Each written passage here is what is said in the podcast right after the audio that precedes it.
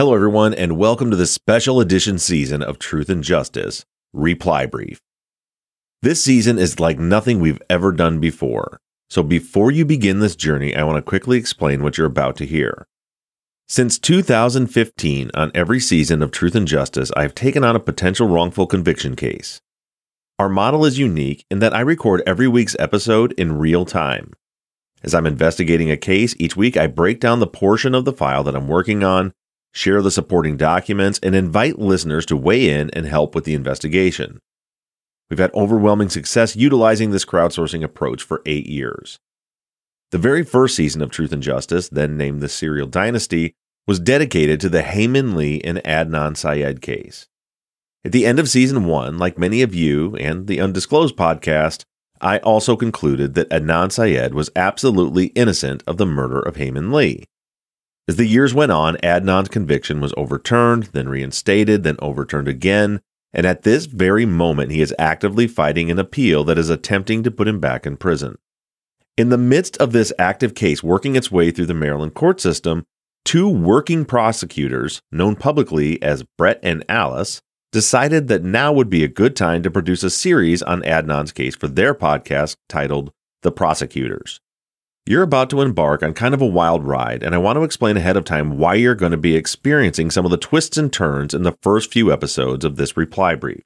As Brett and Alice were working through their series, suddenly the internet came alive with people saying that the prosecutor's podcast was doing a full, unbiased investigation, and they have proved that Adnan is actually guilty. Which, of course, was quite a shock to me since after investigating the case myself for over a year, the record seemed very obvious to me Adnan is absolutely innocent. But I was interested in hearing another perspective, so I listened to their series. And what I heard was both shocking and infuriating. They were sharing what they were calling facts from the case file, but I knew from the time I spent studying the case file that these so called facts, some of them were made up, some were twisted, manipulated, lots were left out, and some just weren't in the case file at all. I was having a real struggle because the last thing that I ever want to do is insult another content creator's work but they were doing real life damage. They have done real life damage. This is an active case being litigated as we speak, and they are real life active working prosecutors. And what I want more than anything in the world is for the Baltimore Police Department to actually reinvestigate this case and bring Hae Min Lee's real killer to justice.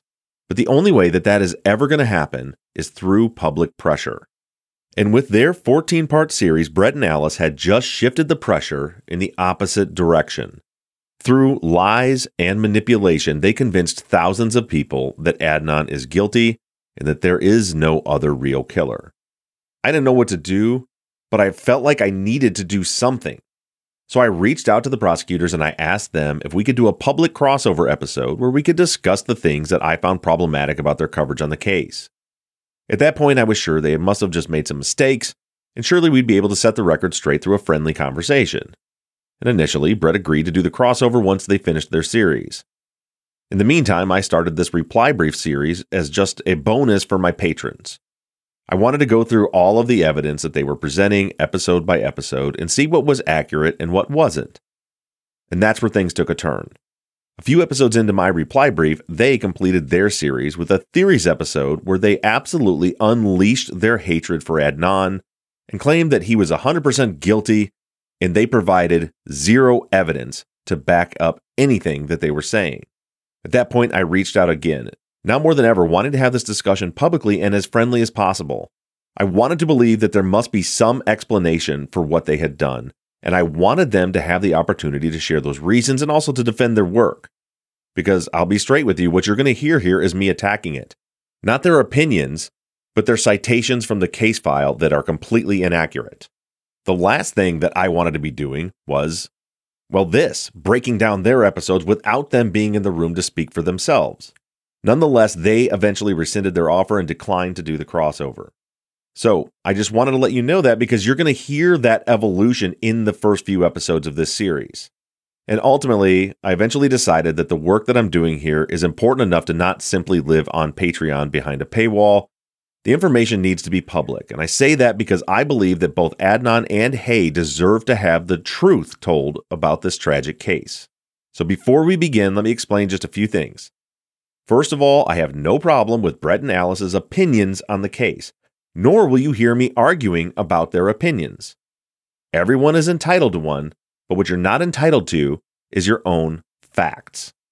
That's why I'm doing this, just to set the record straight.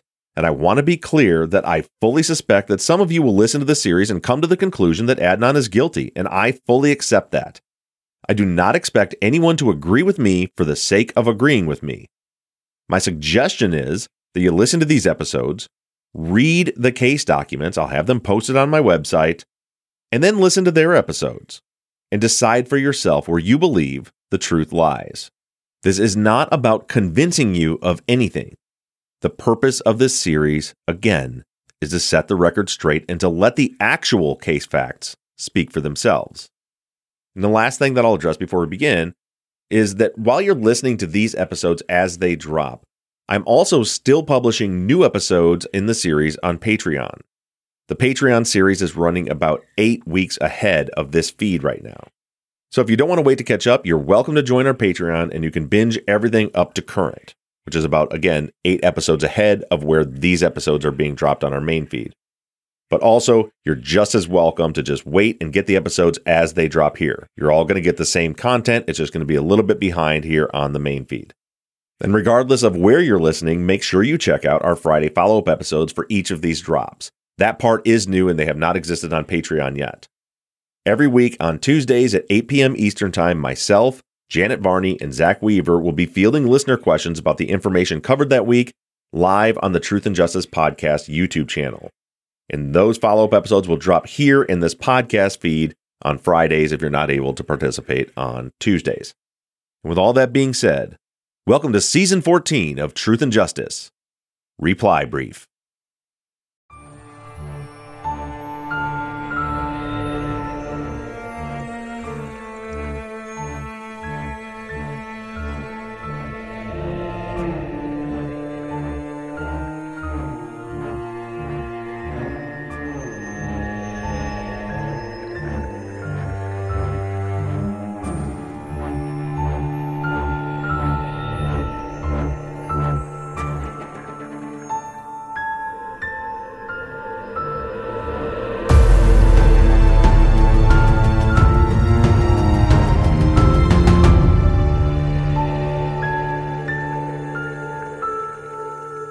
Everybody. Welcome to this special series of Truth and Justice.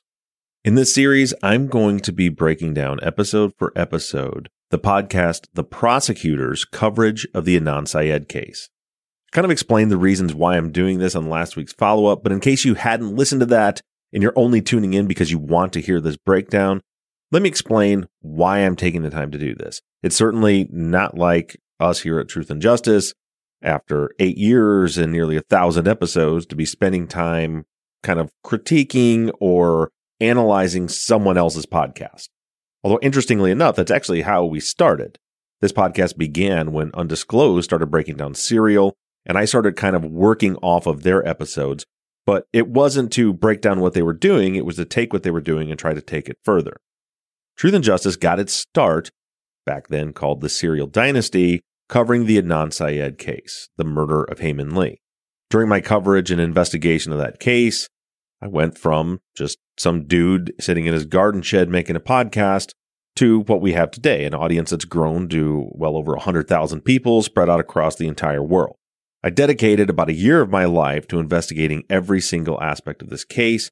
As you all know, anybody who's listened to me before is very well aware of the fact that I came to the conclusion that Adnan Syed is innocent and Jay Wilds doesn't know anything about this crime. At the completion of that season, I felt very comfortable that we had covered every angle, we tracked down every lead, and was very satisfied with my conclusion. Jump to this year and the Prosecutors Podcast. The hosts are named Brett and Alice. I've actually had them on this show and True Crime Binge in the past. They decided to do a series on Adnan Syed's case. And immediately I started getting tagged on social media on Twitter and Instagram and Facebook through emails with all these people telling me that Brett and Alice are covering the case and they seem to think Adnan is guilty. And at first, that didn't bother me at all. Everybody looks at the case, they come to different conclusions. But as time went on, I started getting some kind of angry messages, people telling me that Adnan's obviously guilty, that I had misled people, that I had left things out, and that myself and the team at Undisclosed and even Serial with Sarah Koenig, we had all gotten it wrong, and a truly objective coverage by the prosecutors has proved that Adnan Syed is in fact guilty. And my first reaction to that was, I don't have the time for this. I don't have the energy for this. I'm not going to waste my time listening to someone else say that someone who I said is innocent is guilty. I know the case. I'm certain of my conclusion and I feel very strongly about it. But then I kind of had a change of heart. I thought if I'm unwilling to hear another argument on the case, to hear someone else's perspective and analysis, then am I truly being objective? So a couple weeks ago, I broke down and started listening to their series. They are right now, I think they're around 14 episodes in, 12 episodes maybe, but I'm up to date. I've listened to all of them. They're not done yet. They said at the beginning that when they wrote out their outline, their outline, just the outline, not a script for their coverage on this case was 35,000 words. And uh, they don't know how long it's going to take. Uh, seems like they're shooting for maybe 16 or up to 20 episodes. So as I started listening to it, I quickly realized that Brett and Alice and I have fundamental differences about how we look at this case. Now, they've said at the beginning, they haven't declared that Adnan is guilty or that he's innocent, but it seems clear to me that they have already drawn the conclusion. And, and I guess I can say they've already drawn their conclusion, whatever it is, because they've already written their entire outline. It seems to me that that conclusion is that Adnan is guilty. Now, they came to that conclusion, it seems to me, because we're looking at the case from very different perspectives.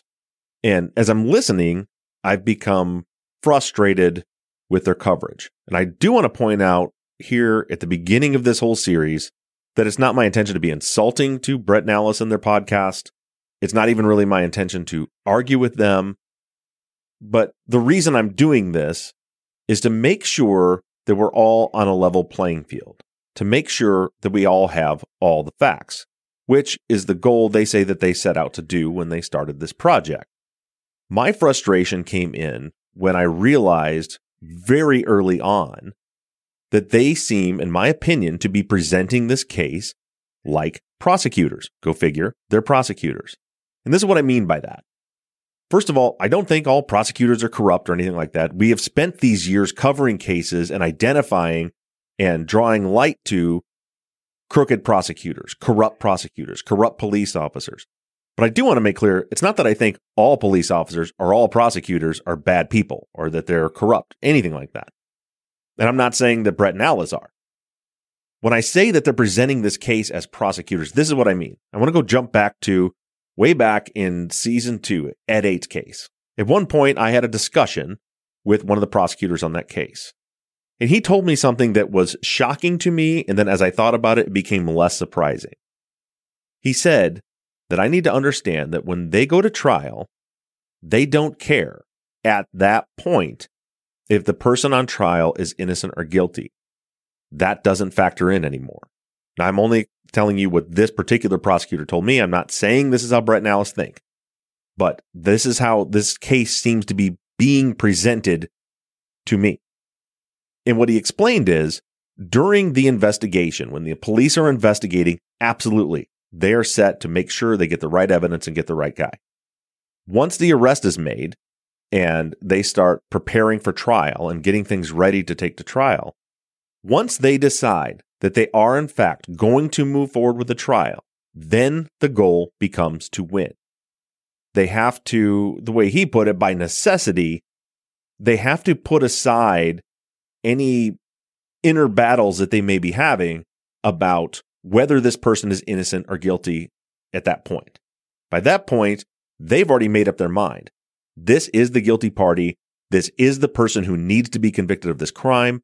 So then they start to build their strategy on how to convince a jury that that person is in fact guilty to obtain their conviction. That model to me seems like the way that this series was put together by the prosecutor's podcast. I don't think, and I'm not saying that they came into this case already with the preconceived notion that Adnan Syed is guilty. I think that they reviewed the evidence. Upon reviewing the evidence, that's the conclusion that they came to that he's guilty. But then they wrote the outline in their presentation for this series with the intent of convincing you, the listeners, that they're right and that he's guilty. And I'm not saying that there's anything wrong with that. I'm just pointing out that that's the way, in my opinion, it's being presented. Where I do have issues is where there are certain key elements that are being left out of their narrative. Now, that could be by accident, it could be by mistake, or it could be intentional. I don't know, and I'm not here to make that judgment. I'm sure that this episode is going to draw up a lot of emotion on social media as though there's some big fight going on between me and the prosecutors. That's not what this is about. I'm not making any accusations towards them. I'm just telling you what I've observed. And as we go through this series, I'm going to point out the places where I see this and how I've come to that conclusion. You'll see places where they choose to read word for word everything from a transcript where it's convenient for their point of view. Then there are places where it's not convenient, where they will just say something and move on. They'll state something as fact. I'm going to give you at least one example of that just in their first episode that we're going to cover here today.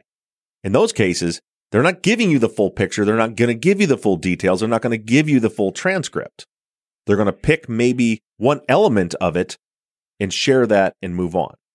So that's kind of where I'm starting with this is the fact that I'm trying to look at this case just simply based on the facts. What are they telling me? Based on the experience and the training that I have reading case files, analyzing witness statements, and examining procedures. Now, again, they're working prosecutors. So their level of experience and training and education and all of those things far exceeds mine. I want to acknowledge that up front. But I'm going to do my best here to simply break down the things that were left out or were maybe presented as misleading that has convinced people that maybe they got it wrong the first time around if they decided they're innocent. Now, granted, there are people that have thought Adnan Syed was guilty from the very beginning through Serial, through Undisclosed, through Truth and Justice, through the documentaries, through the books, everything. They've always been convinced. And those people absolutely are loving what Brett and Alice are doing because they're feeling validated by it. I'm not particularly concerned with those people. It's the messages that I'm getting from people that are saying, I'm really confused. I thought I had this figured out, but the way they're presenting this, it seems like it's almost a foregone conclusion that Adnan must be guilty. And there are people that have emailed me or DM'd me and said, I was convinced he was innocent and shame on you for doing that to me because now I've heard what Brett and Alice have to say and now I know that they're guilty.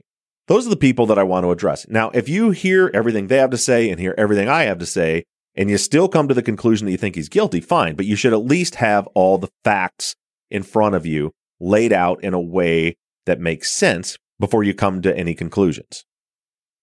Now, another thing that I want to address before I get into kind of the quick breakdown of their episodes and the places where I see some issues is another thing that comes down to a fundamental perspective in looking at this case. It is very clear throughout the prosecutor's series that they find it almost absurd to think that there could be some kind of massive police corruption or cover up in this case. Now, they say that, yes, sometimes there's some level of corruption, but there's almost, and I don't know that this is intentional, but there's almost like this form of gaslighting. Something that I've seen when we study statement analysis that we see people do, particularly when they're trying to persuade somebody of something, is that they, they try to, people in general, not Brett and Alice, where they will try to make someone feel like their viewpoint is so absurd that it can't be right. Literally cause you to question your own self. Like, how did I think that before when they've made it sound absurd? Uh, so, like, for example, maybe you're a person who thinks that Jay didn't lead the police to Hae's car, that the police already knew where it was. Well, most of the people that are in that camp think the police probably found that car. If that's the case, like shortly before they interviewed Jay, like maybe the same day or the day before, like they had just found it. But when like they'll present it, and we'll get into all this in detail when we get to that episode, but when they present it, they'll say, look here, a month before Hae was found, they had APBs out looking for her car. And look here, two weeks before she was found, or a week after she was found, you know, weeks before any arrests were made, before the car was officially found. Look, they're sending out emails asking people to look for the car. So for any of you that are thinking that there's like this crazy conspiracy cover up for them looking for the car, if that was the case, why would they be making all this effort to ask other people to look for the car? Like now you're talking about a conspiracy that involves hundreds of police officers all throughout the state. And then you hear that and you think, yeah, that actually that makes sense. What was I thinking? But the reality is for most people, that was never what we thought. That's never what I thought. I didn't think they, they knew where the car was before Hae's body was found. I didn't think they knew where the car was weeks before they interviewed Jay. I didn't think any of that. If anything, I think that the car might have been the trigger to them then moving on to interviewing Jay and going on, but we'll get into all of that later. But they kind of, on a few different occasions, will take this kind of hyperbolic approach where if you believe this thing here, they'll kind of present the extreme version of that argument point out how ludicrous it is and then move on, kind of leaving you feeling like you were being ridiculous by thinking this kind of conspiracy or whatever the thing is. One of those things is police conspiracy. They acknowledge that, yes, sometimes there are crooked cops and there are conspiratorial things. These things happen sometimes. But then they take that hyperbolic approach and do things like I was just talking about with the car and talk about all these different people that have to be involved. And if you think there's a conspiracy, then it would have to involve all these people. So they're approaching this case from a position, from the way I'm understanding them, as though there is not a police conspiracy. And it's almost ridiculous to think that this could be a police conspiracy. But the fact is, and where my perspective comes from, is this is the Baltimore Police Department in 1999. They are known and documented to be crooked cops, to planting evidence, to coercing false witness statements, to intimidate witnesses. They're known. There's literally been TV shows made about it. If you go back and listen during my season one, when I had Michael A. Wood on, Michael A. Wood was a Baltimore police officer, and he came on the show and explained that this stuff was actually happening. These are real things. The Baltimore Police Department at that time was extremely corrupt, that he had witnessed it. He had even partaken in or, or been a part of, you know, with groups of officers that were doing these things. There's no question that it happens. And in fact, in this very case, the two lead detectives, Detective Ritz and Detective MacGillivary, the two detectives responsible for this investigation, they themselves have been proven in court to have withheld exculpatory evidence. There's a list of four of these cases that, that those two guys were directly involved in, where, just like in this case, a conviction was obtained based solely on a witness statement without forensic evidence. And later it was discovered that that witness statement was false. It was coerced and that all of the people that gave the false testimony and statements that obtained their convictions and case closings for them were all drug users. That seems to be the MO of these two detectives is to get someone who's caught with drugs, who's caught selling drugs, who's caught using drugs, and to use that as leverage to get them to say what they want so that they can close their cases. Now, that's not to say that you all have to agree that's what happened here. What I'm talking about is perspective.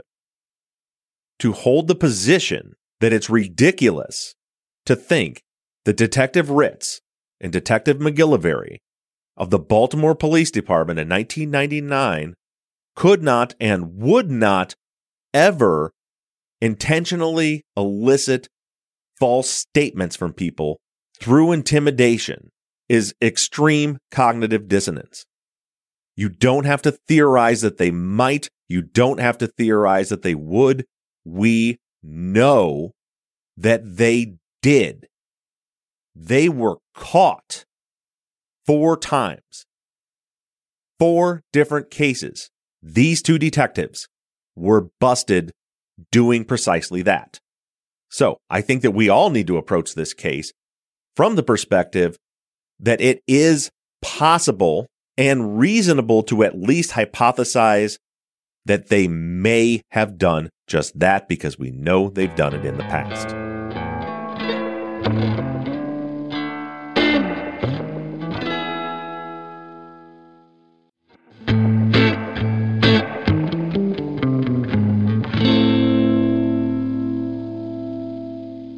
Right, now I'm going to start breaking down the first episode of the prosecutor's coverage of the Adnan Syed case. They titled their episode Bad Dream. I'm going to try to get through this as quickly as possible. I'm not going to spend a lot of time on the elements that they're talking about that are confirmed to be accurate. They're kind of things that have been accepted by everyone. I'm just going to kind of give you an idea of the tone, the things I've picked up on, because kind of the way I approached this when I went back when I was preparing to record this episode is to almost do a statement analysis like I would from any witness statement. So I'm looking at the word choices they use. What things do they decide to elaborate on? Where do they spend their time and energy? And what things do they kind of skirt past? Plus, there are a few factual things in here that I want to make sure that we have clear on the record. So they start out their episode by explaining that they have watched all the documentaries. They've listened to Serial. They said they listened to Undisclosed, and you know they said they listened to pretty much every podcast out there. I don't know if they listened to ours or not. They didn't mention ours, and they said that they've read the trial transcripts. Now it seems clear that they also have access to the police case file, and they mentioned several times the defense file. But they don't mention that in the beginning of the first episode. They just say that they had read the trial transcripts. So I don't know if they have, it almost seems to me that when they have a question about something that maybe they are Googling it and they're finding places online where a particular part of a case file or a particular part of a document or a full document is posted somewhere, like maybe on Reddit or somewhere, where people are talking about that particular issue. And I only say that because as we move forward, there's going to be several points where I'm going to point out that what they said here is not true because this. And then I'll also show you where they got that information. That yes, there was a, a line where this person said this in the second trial, but if you go back to their original interview, it says something completely different. And they're only talking about thing of the trial. I don't know that they are intentionally only presenting part of that, or if they just searched and found a post about that particular with that particular one case document that supported the poster's claim. So I just want to make that clear. I don't know what the situation is here. They didn't say they read the case file. I don't know if they have the entire case file and they reviewed all of that or if they only reviewed the parts that supported their argument. But they begin the episode, they say, you know, where they got all their information and they kind of give the basics of the case you know, that it was January 13th, 1999 when Hae went missing and her body was found on February 9th. And then February 28th was when Jay confessed and Adnan was arrested. These are very basics of the case. And if you're, if you're listening to this, certainly I would think that you wouldn't be deciding to jump into the Hae Min Lee murder case right now, eight years after it's been made very public with a podcast about a podcast about some podcasts uh, I, want to start at the beginning of this. So I'm going to assume that everybody listening to this knows those basic details of the case. One thing that I'll point out where they start kind of laying some of this groundwork early, and this is a, a big conflict between the Adnan is guilty crowd and the Adnan is innocent crowd, is as they're going through, they say that after Hae's found, they pull Adnan's phone records. The phone records lead them to Jen, and then Jen leads them to Jay, and then Jay confesses and leads them to their car, and then Adnan is arrested. And then when they're going through all that, they say that Adnan was arrested based on Jay's story and corroborated cell phone data. One thing that they're going to do throughout this series is point out how Jay's story is corroborated by the cell phone records. And that's that fundamental difference I'm talking about, where one camp believes Jay Story is corroborated by the records, and the other camp believes that Jay Story was created from the records. But I digress. I'm going to move on. I've got a whole bunch of notes here that I got to get through. Uh, they they next explain kind of who Hae was. They spent some time, and it was very nice. They, they explained that she was a star student and she was a star athlete, and that everyone seems to agree that she had a bright future ahead of her. And then they start going through kind of some characters, and they say they want you to be able to use this as kind of an index because they're going to they're throwing out the names of people and who they are, just so you know when they talk about them later, you know who they're talking about. They of course mentioned Adnan, they mentioned Jay, uh, they talk about Don for a minute. They they point out that he was 20 years old at the time because some people say that he was 22, but he was actually 20. And they describe him as being very unlucky because he had been Hae's boyfriend for just two weeks before all of this happened. And then they quickly throw in that he was interviewed early, but there was no reason to suspect him. And they move on. So, one thing that's frustrating to me about this and I'm sure that many of you have these same frustrations about me, and they may have about about me. Was they they, they kind of start out by presenting this as, "Hey, we're giving you just the facts, man. We're going to give you just the facts, and we're going to make sure that we do our best to get things right." And you know, they say they may make mistakes, they may correct things, but it's kind of presented as, "We're just giving you facts." So I went into it thinking I'm not going to hear a whole bunch of opinion on this, maybe till the end. I'm just going to hear facts.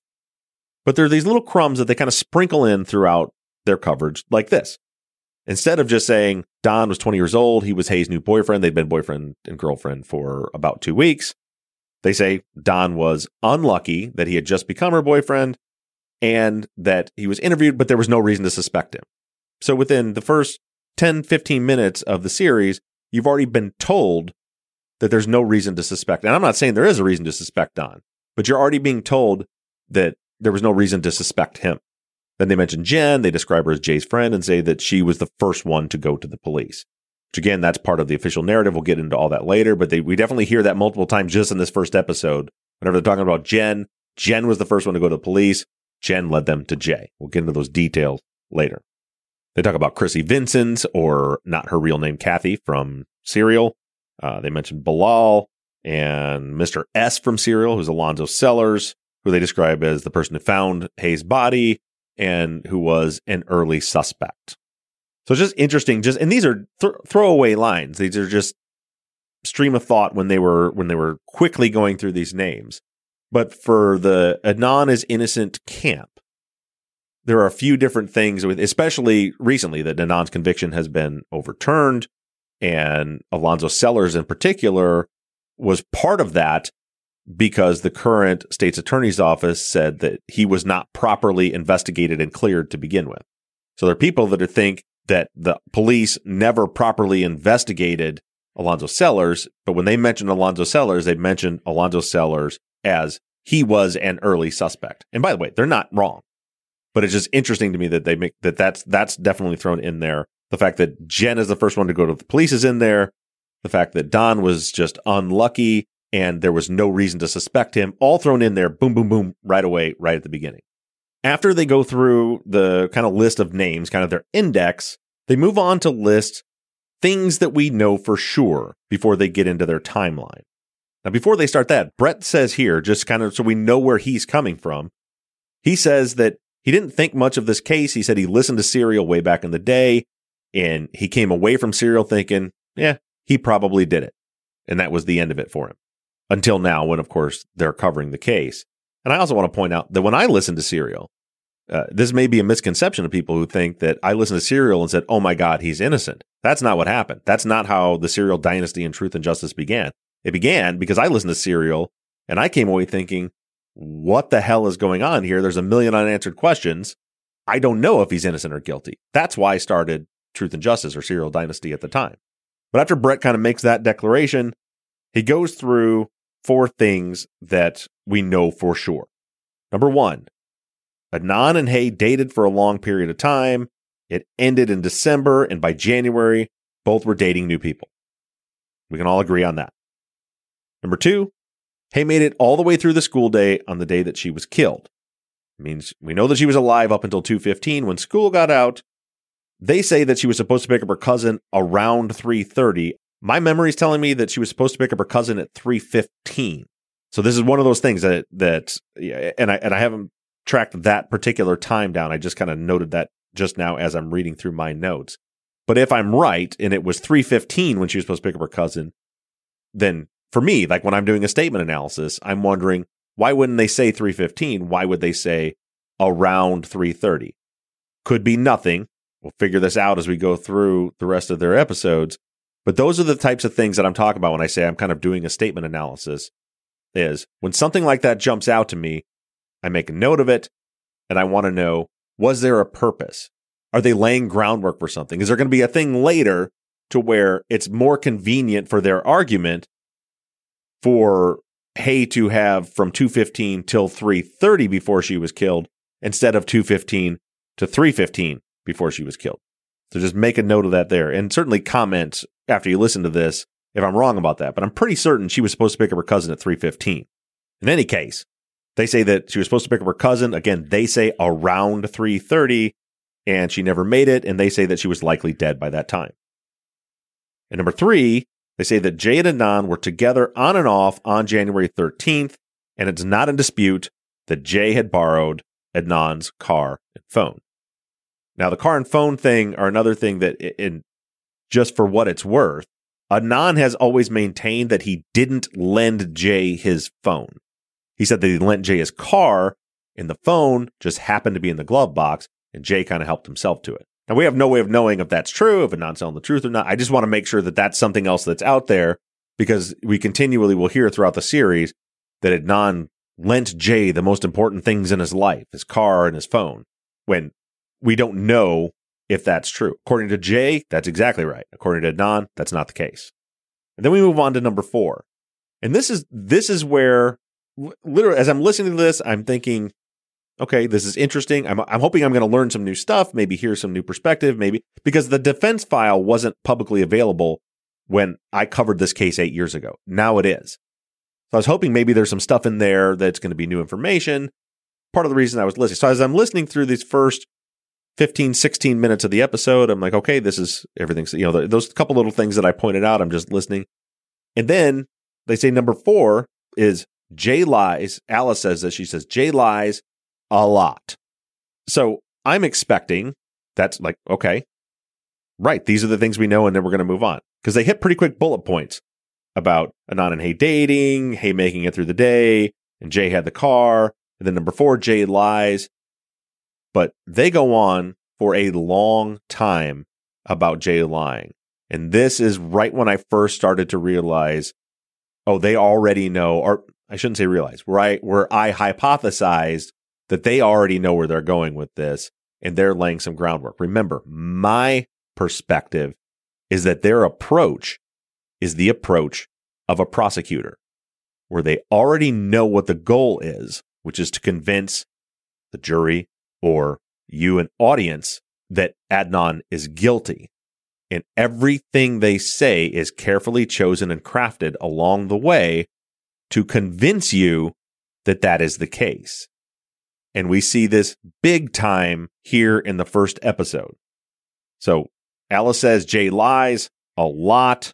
And then immediately her and Brett both start making excuses for Jay lying. And again, this is where I'm looking for, was expecting kind of a very factually based presentation, but instead we get a long diatribe about why Jay's lies may be excused. They say that he has reasons for lying and some can't be disputed, they say. One reason he was lying is because he was selling drugs out of his grandmother's house. They say another reason is because he's had previous negative interactions with the police and another reason is simply because he's a black man in Baltimore. So they, they kind of explain that yes, he's lying, but these are three good reasons for him to lie. And they go on to say that for those that believe in Adnan's innocence, they think those people would say that he was lying because he was trying to avoid more serious charges, or just simply that the police were framing Adnan and they needed Jay's testimony. But they say that ultimately, what we know is that Jay lies because his stories change and the evidence contradicts his stories. Now, this is where things really start to get frustrating for me. So they just acknowledge that the evidence contradicts Jay's stories. And again, this is a point where I thought, okay, we're done with that bullet point. We're going to move on to the next. But no, we're going to keep going. Brett comes in and he says that some people will say that once you lie, nothing that you say can be believed. But he says that his rule is that someone can lie and not be a liar. And again, there's a fundamental difference between our outlooks on that. And again, I'm not saying he's right and I'm wrong or I'm wrong or I'm right and he's wrong, but I'm just pointing out there's a we have a fundamental different take on that. If someone is lying to me, I consider that person to be a liar and I'm not going to just believe anything they say after that because they've already proven to me that I can't trust them. Brett says he describes it as his rule is that someone can lie and that doesn't mean that they're a liar. And they say that Jay is not unlike a lot of people who testify in cases like this, which was interesting to me. And and this this is it's problematic for me. The fact that these are working prosecutors, the few things that they say after this. And again, maybe this is just this is just the way it is. But for me, with my self righteousness over here and the work we do where we're trying to stop this kind of thing, I was kind of shocked to hear them say this stuff on the record on their podcast. They say that Jay is not unlike a lot of people who testify in cases like this, expanding on that, saying that uh, people who were involved in criminal activity or have some involvement and don't want the police to know how much involvement they have. But then they repeat again, we want to make clear Jay lies. But then they say that all of his contradictions are not because of lies. They're saying there are things in his stories that contradict each other, but he's not lying. They say that some of those contradictions are for the same reasons as all other witnesses. They say stress, time, and in the case of Jay, he was smoking marijuana that day. So, from my understanding, what they're saying here is that some of the contradictions are basically accidental. He's under stress from being interviewed by the police, too much time had passed, and he was smoking marijuana, so you can't expect him to remember all these details. So Alice comes in, and I'm going to quote her here because I, I want to make sure I get exactly what she said. But this is the part I was talking about where it, it makes me uncomfortable to hear a working prosecutor say this stuff. She says, quote, all these things can create pressure that changes your testimony. And this is not unique to Jay. We see this in just about every single witness that we have ever directed or cross examined in court. End quote. Maybe, kind of hopefully for me, she's speaking in hyperbole here, but it's concerning to me to hear that witnesses, as she put it, quote, we see this in just about every single witness that we have ever directed or cross examined in court. People who have contradicting statements, people who lie. She says over and over, Jay lies, Jay lies, Jay lies.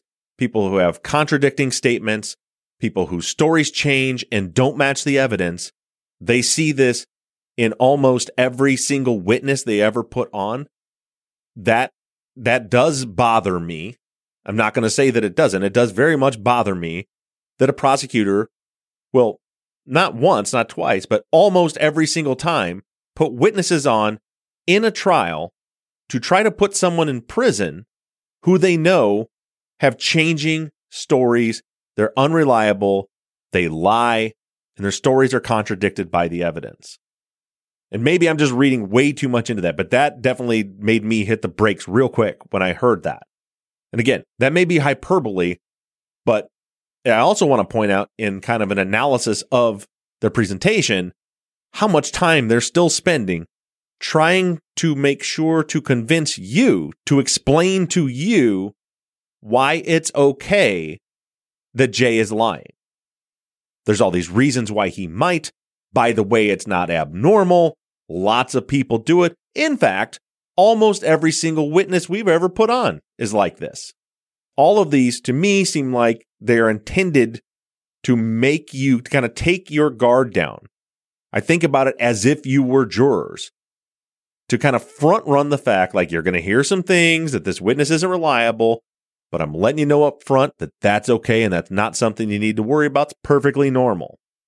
Now, after that, Brett jumps in and says that you have to treat Jay as kind of unreliable across the board. Then he goes on to explain their approach to this case. He says that it's a fool's errand to try and make sense of Jay's statements, which for me, that's a big problem considering Jay is the only evidence against Adnan that we literally are declaring up front it's going to be impossible to make any sense out of the star witnesses statements. But he says he's kind of narrowing it down to a few things. He says we're going to look at evidence that doesn't require Jay's eyewitness testimony. Good idea. And see if those pieces of evidence line up with four main points in Jay's statements. Brett says that if Jay is telling the truth about these four things, then Adnan is guilty. So none of the rest of it matters. We're only going to look at and focus in on these four things. One, that Adnan gave Jay the car and phone that day. Number two, that Adnan had Jay pick him up after the murder and drop off Hae's car. Number three, Adnan had Jay help him bury Hae's body in Leakin Park. And four, Adnan and Jay dropped Hae's car off in an alley. So he says we're going to be looking for evidence of those four things outside of Jay's statements to see if those elements of Jay's statements are true. The thing is, if there was evidence outside of Jay's statements that those four things are true, we wouldn't be having this conversation. So I'm curious, and because again, when I've started recording this, they're not done with their series yet. But I'm really curious to see if they circle back to these four points. Are they going to rely solely on witness statements, or is there some evidence that I'm unaware of that proves these points? Because from what I've heard so far, the proof of those points, the proof that Jay is telling the truth with those four points has been that Jay said those happened, or that those elements, without the details, those elements are consistent through some of Jay's statements, and that maybe Jen confirms those elements. So I don't know where they're going with this, but they say in episode one, that's the plan that they're going to look for evidence outside of Jay's statements that confirm that those four elements of his statements are true. And if that's true, then Adnan's guilty. I suspect that the way that we're going to confirm those things outside of Jay's statements will be Jen's statements and the fact that police found the car after Jay's interview. But we'll see. Then they move on. We're still in the window of the episode where they're explaining to you that it's okay that Jay lies.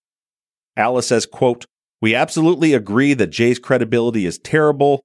That's nothing new. Most prosecution witnesses are going to have flaws. Jay's credibility is bad, but so are most of Brett and I's witnesses when we go to trial. End quote. That's another I feel like I'm overusing the term fundamental difference, but th- but that's another that's a lot of what this first episode is about is for you to understand kind of where I'm coming from compared to where they're coming from, and that's that fundamental difference. I don't think that a prosecutor should put somebody on the stand who they know lies, who they know is not credible, who they know has said things that contradict the evidence. And that's maybe simpleton thinking, but that is my perspective. That that's a bad idea if the result of that not credible witness could be someone going to prison for the rest of their life, I think we should be more sure than that. They, who are actual prosecutors who actually work in the system, their perspective is that not only is that okay, but that's par for the course. And they wrap up this, this section on Jay with quote, just because you lie does not make you a liar, end quote. Now, again, in my analysis of this statement, I'm going to call it, this first episode, I went through and I checked because it seemed excessive to me. So it's it's about an hour episode. That's with credits and intro and ads. They spent six minutes, so over 10% of the content of this episode explaining why it's okay that Jay's a liar in an episode that to me was supposed to be just listing the facts. So that's again, right when I started listening, I started picking up on right away that this isn't about from the way I'm hearing it. It doesn't sound to me like this is about just laying out some facts. They are prosecuting this case to you in the court of public opinion. You, the listener, are the jury, and they seem to be making an effort to front run some things to try to build a case to convince you that the person they think is guilty is guilty.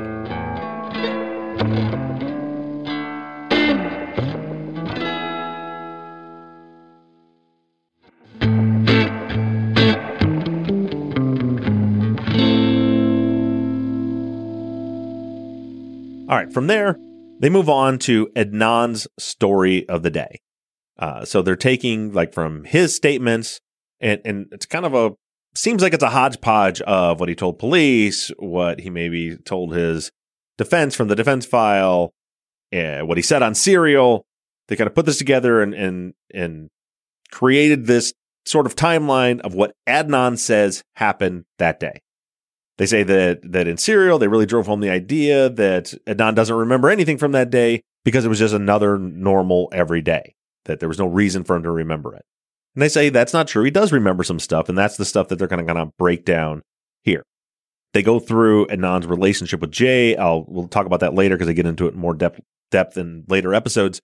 I will point out that one thing that they stress over and over and over and over again is that Adnan and Jay are better friends than Adnan is admitting they are. You know, Adnan has always described Jay as kind of an acquaintance, someone he would get weed from and smoke weed with every once in a while. And they, and I don't know what the purpose for it is yet, but I've noted it in most episodes that they point out that no way, these guys were too close. And, and here, when they're talking about his day, they, they bring it up right away. And that, well, he talked to him multiple times on the phone that day and he was riding around with him and he borrowed his car. So clearly they're closer friends than they say, to which me means nothing. The fact that you spent one day interacting with someone doesn't mean that you must be best friends forever. It's one day. And then later you'll hear that, you know, 12 days later they talked again. So clearly they must be much better friends because this is the second time he's spoken with Jay in two weeks. Uh, I just, I, I don't, I don't I don't agree with that assessment. Maybe they were closer. I don't know. The reasons they're giving to be sure that they are closer than they're admitting, I disagree with. But I haven't figured out yet. It's just one of those things that I keep noting that they really keep driving home the point that Adnan and Jay are much better friends and are much closer than Adnan is admitting to. I suspect that the reason for that is again, looking at this as a prosecutor trying to get a conviction, they're going to need to convince you at some point that Jay was the guy that Adnan thought was the right person to call to help him bury a body. And it's it's difficult to convince people that someone would call someone who was just an acquaintance to help them with something like that. They would call like their best friend, someone they trust, their ride or die. Maybe that's it. I don't know. We'll see where it goes. But these are just things I'm spitballing along the way. So Adnan's day, according to Adnan, he says he arrived at school about 7:45, had photography class, uh, and second period is when he gave Stephanie the stuffed reindeer because it's her birthday. Uh, you guys have heard that story from Serial, and we've heard it over and over again. He says that about 10:50 a.m. he left school and went to Jay's house. Says that he had called Jay earlier and Jay said that he hadn't got Stephanie a gift yet. So Adnan says he left at 1050 to go get Jay. So to make sure that he got his friend, because remember, Stephanie is Adnan's very close friend and she's dating Jay. So he says his version of the story is that he was concerned that Stephanie was going to be upset that Jay didn't get her a gift. So he called Jay, found out he in fact hadn't given her a gift. So he took the car to Jay so that Jay could then get her a gift. I will say that I have not gone through transcripts to to confirm some of these times. I've the focus for me of the times is after school. So they said that Adnan said he left school about 1050. I'll take him at their word at that. So 1050 leaves, goes to see Jay. And um, here we have a, another aside, another interesting thing. Whether so again, now we're fact based. These are the things Adnan said, where he was when he went there, and then Alice Alice jumps in uh, very sarcastically and says, "Oh, that's a very responsible teenage boy."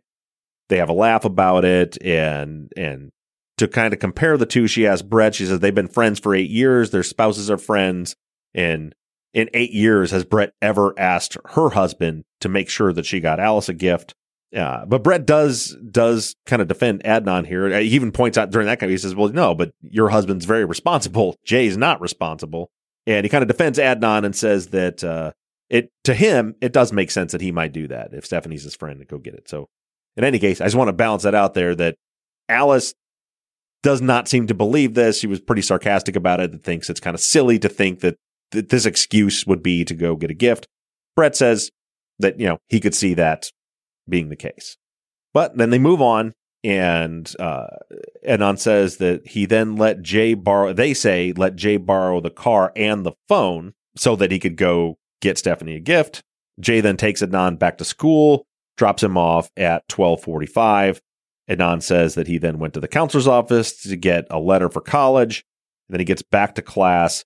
They say that uh, Adnan said that he got back to class around 1 p.m. He was about 10 minutes late. And they note that in the teacher's notes, he actually arrived back in class at 1:27 p.m. And Brett points out that that's an example of how everyone's times are going to be off. You can't expect people weeks later to remember exact times. Now, one, I'll say I agree with him. I've, you guys have anybody who's listened to me for any period of time will know that I'll tell you I don't expect people to remember exact times. That's why when you hear me interview people or when I'm doing statement analysis and I'm looking for indications of when something happened, I'm looking for anchors. Like I don't want to hear I got to class at one o'clock. I want to hear, well, I know I was back in class by one because second period starts at 105 and I was there at the beginning of second period, things like that. But Brett points out here that, you know, he's off there, but then he definitely excuses that and says that, you know, it's a good example. Uh, you know, him saying he got there around one, it was actually 127.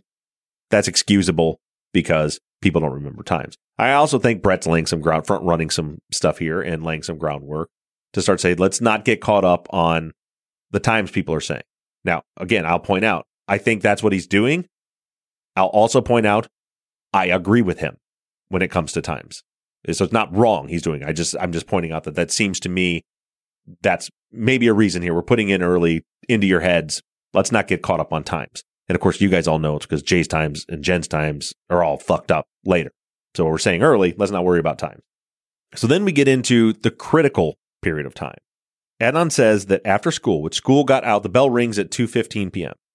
He says that after school, he hung around the school, he went to the library and checked his email, and then he went to track practice at 3 or 3:30. Now remember, this all came out later, and actually I don't know where they got that time that Adnan said that he went between 3 and 3:30. I'm thinking this came from the defense file. Certainly I would hope that they're not citing what he said in serial 15, 20 years, 16 years later. But anyway, th- this is a very interesting part, and this is another thing that when I when I got through this part of the episode is when I decided that I want to make sure that I do these recaps and get everything out in one place to make sure that the information that's out there is accurate and in one place. So they say that Adnan says after school, 2:15, bell rings, he hangs around school for a bit, goes to the library, checks his email, goes to track practice around 3 or 3:30. Alice then jumps in and says that the track coach, Coach Sye, later says that track practice started, she says, quote, more like four o'clock. So she's correcting where Adnan says track practice starts at three or three thirty. She says no. Coach Sye says four o'clock.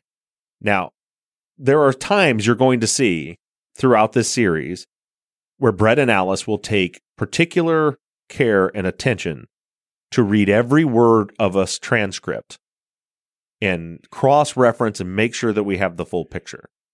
There are other times like this where that is not the case. So, first of all, to be fair to what Alice said for their timeline, the coach Sye says practice starts at four o'clock. In the second trial, when Coach Sye was testifying in March of 2000, a year later, he was asked what time track practice started back in 99. And he said after study hall, approximately 4 to 5:30 or 6. So I want to point out, they didn't pull this number out of thin air. I'm not saying they made it up. At that trial, Coach Sye did testify approximately 4 o'clock to 5.30 or 6. But what they didn't mention is that Coach Sye was interviewed by police on March 23rd, 99. Now, track season ended February 24th, 99. So he was interviewed 27 days after track season had ended. The track season that had gone from November through February 24th. He'd been doing the same routine for four months straight. 27 days after the season ended, he was interviewed by police. They asked him that very question What time did track start? He said, just like he did at trial, right after study hall. It says that study hall was from 215 till 315. After study hall, they would change and go to practice. And he said that he usually arrived at 330. It was very clear in his initial statement that he'd get there at 330, study hall's over at 315. They would get done with study hall, change, get to practice, and even said that they would be notified if study hall was going to run long, if study hall went too long, so that they knew that people would be late. Track practice started at 3:30. Now, when we compare the two, they'll take the second trial transcript and say, well, he said approximately four, so it starts at four. And I'll take the initial interview and say, no, he said it started at 3:30. But what we should really be doing is comparing the two. What elements, what are the anchors? What do we know from both of them? What's consistent, first of all? When does track practice start? It starts after study hall. That's consistent both places. Right after study hall, track starts. We know study hall was from 215 to 315. There was an hour of a voluntary study hall after school every day till 315. So the fact that a year later, when he's not coaching track anymore, he says that that it started approximately four o'clock. I'm going to take the fact that he also says there that it started after study hall. I'm going to go to his initial interview that it was done 27 days after the track season had just ended, where he said study hall gets done at 3:15. They change, they go to track practice, and that he gets there at 3:30. So th- that, of course, is all going to be very important later on. But for right now, this is just another example I want to give you because there was people that pointed this particular fact out to me. Well, they said it started at four o'clock. That I want to make sure you have all the information. They didn't cite any sources. They just said Coach Sye later said it started at four. That is true. I want to make sure I'm clear about this. I'm not saying they're giving you misinformation. I'm saying they didn't give you the full picture in this instance that later he said approximately four. That's not what he said when he was first interviewed right after the fact. And then what's interesting, and this is going to be baffling. I've already got on the whiteboard a whole timeline drawn out because this is another thing that was frustrating me when I got in the later episodes because things weren't blending. So as they're bullet pointing through this timeline, they say Adnan goes to track practice. Coach Sye says track practice doesn't start till four. And then the next bullet point, they say Jay picked Adnan up after track practice, which they say ended at 4 or 4.30. Now, both of those things can't be true.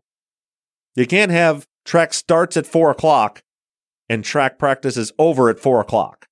You can't even have track practice starts at 4 o'clock and it's over at 4.30. Also, no one has ever said track was over at 4:30. So that's another one that jumped out at me. Coach Sye said in his first police interview that it's after study hall starts at 3:30.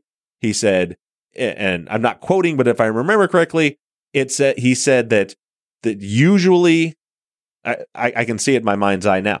On the paper it said has gone to 6 or 6:30 but usually it's over at 5:30. So track practice is from 3:30 to 5:30, sometimes it runs longer. But you'll notice here on multiple occasions they use 4 or 4:30 as the time track practice is over when Adnan's picked up. But I want to point out that if you're listening to their episode and you hear them say that and you're confused how track practice can start at 4 and end at 4, neither of those two are true. In my opinion, the start time, I'll leave that up for debate because he said approximately 4 at trial. Seems to me that track practice started at 3:30 in any occasion both at trial and in the police interview. He says that the earliest it ends is 5:30. Getting back to Adnan's uh, version of events that night, he says that Jay picks him up after track practice. They went to get something to eat. That's when he broke his fast. He says they smoked some weed together. And then he says that he would have been home around seven or eight because he would often take food to his dad at the mosque uh, before 8 p.m. Prayer started.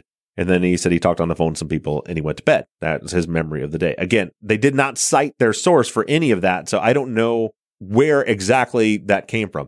For me, I'm not I'm not worried about it. And I, the reason there's a reason why I can't tell you exactly when and where Adnan says that he was, because that's not how I investigate cases. I'm, I'm not going to investigate based on where he said he was. I want to look at what evidence we have of places he was, because obviously, if he's guilty, he would lie about where he was. Uh, if he's innocent, he's telling the truth. I'm going to look for corroborating evidence of that stuff. And we know in this case that we have all the phone records and all that stuff that we can uh, we can backtrack and other witness statements we can track with later. Uh, but I don't know where they got that. Like, like to me, that sounds like what he said on Serial. I don't. I certainly hope that's not the source of this, because certainly we shouldn't be using an interview with a reporter from 16 years later as the basis of our timeline. Uh, but they do point out that although Adnan says that it was an ordinary day, that's why he doesn't remember anything. That it was in fact not an ordinary day, because that was the day he got a phone call from the police asking about Hae. my kind of counter to that was, yeah, that would make it an odd day, but that happened, you know, at, at six, seven o'clock at night. I think we're going to get to those times later. Getting a phone call, let's look at this from, let's say you are, in fact, an innocent person, and you get a phone call at seven o'clock saying, Hey, have you seen Hae? She was supposed to pick up her cousin and she didn't show up. And you're like, uh, no, I haven't seen her. I was, you know, whatever is, you know, whatever they say that, you know, he was going to get a ride. She left. He didn't, didn't take the ride with her, whatever it was. Well, that's the end of that. That may be memorable. Certainly nobody at that point thought Hae was dead because a couple hours had passed and nobody knew where she was. But maybe a call to police was memorable. But in my opinion, not memorable enough for you to go, okay, let me just in case something terrible happened here, remember what I was doing at 215, 315, 330. What time did I get to track? What time did I leave? Where did I get? That's that's not reasonable to think that based on a phone call at 6 p.m. that that would then make you remember every detail of your day prior to that. That would be something a guilty person might do. And again, maybe he's feigning, you know, he, he, an argument could be that he's feigning that he doesn't remember anything. Uh, but a guilty person might know right. Oh shit! They already know something happened. I know that I was with her and killing her at this point. I better come up with an exact boom, boom, boom, boom, boom alibi about where I was at that day uh, and what I was doing. But for an innocent person, think about yourself. If you get a phone call like that, just saying that, hey, have you seen so and so, your friend? They didn't show up where they were supposed to and you don't know, like that might be concerning to you, but certainly you're not thinking, I need to account for my time. And particularly remember, for them, one of the excuses that it's okay that Jay contradicts himself so much was because he was smoking weed that day, and Adnan was also smoking weed that day. And with that, I'm going to wrap this up. My goodness, this is way longer than this is obviously no script. As you can tell, I rambled a lot. Uh, I just took some notes, thought I would maybe sit down for 20, 30 minutes here and give you guys a quick breakdown uh, I don't know what this will edit down to, but I've been doing this for an hour and 20 minutes now. So I'm going to wrap this up uh, for here. They do continue on. They they start on a timeline at the end of this episode, and they're doing that through the use of Hae's diary, where they're kind of going through the relationship. They only make it to August of 98 in their timeline uh, at that point. So it's the all they get to is she starts dating Adnan uh, the whole prom thing where where Adnan danced with her instead of Stephanie. Uh, she's in love with him, and then in August she says that um, she doesn't feel like herself and she wants to break up with him. And then they tease that that she changes her mind quickly, and that's the end of the episode. Um, so we'll get into more next week. So, with all that said, thank you guys for listening to this uh, breakdown. This is very strange thing for us to be doing as I mentioned before, that this this series is going to exist on Patreon.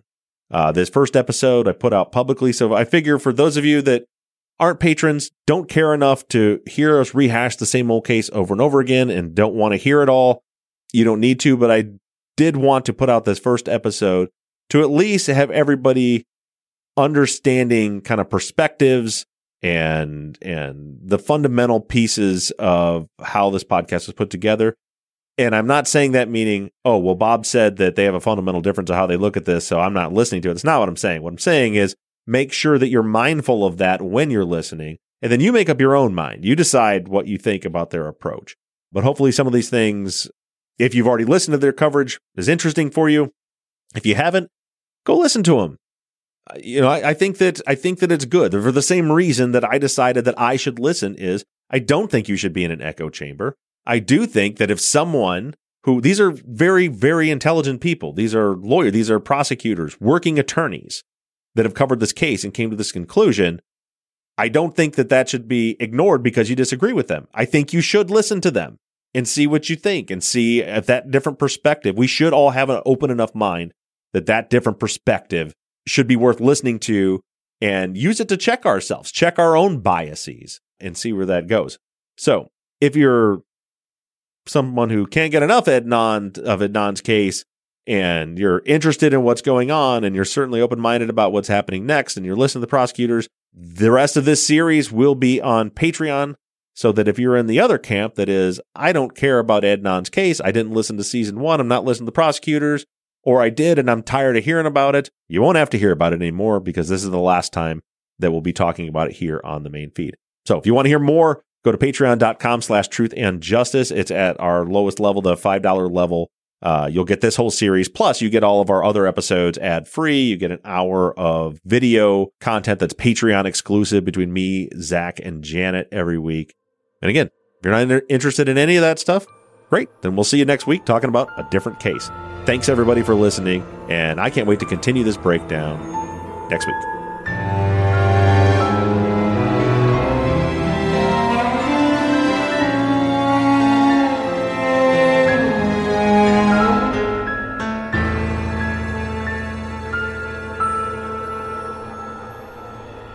Truth and Justice is an NBI Studios production. All music for the show is created and composed by Shane Yoder at PutThemInASong.com.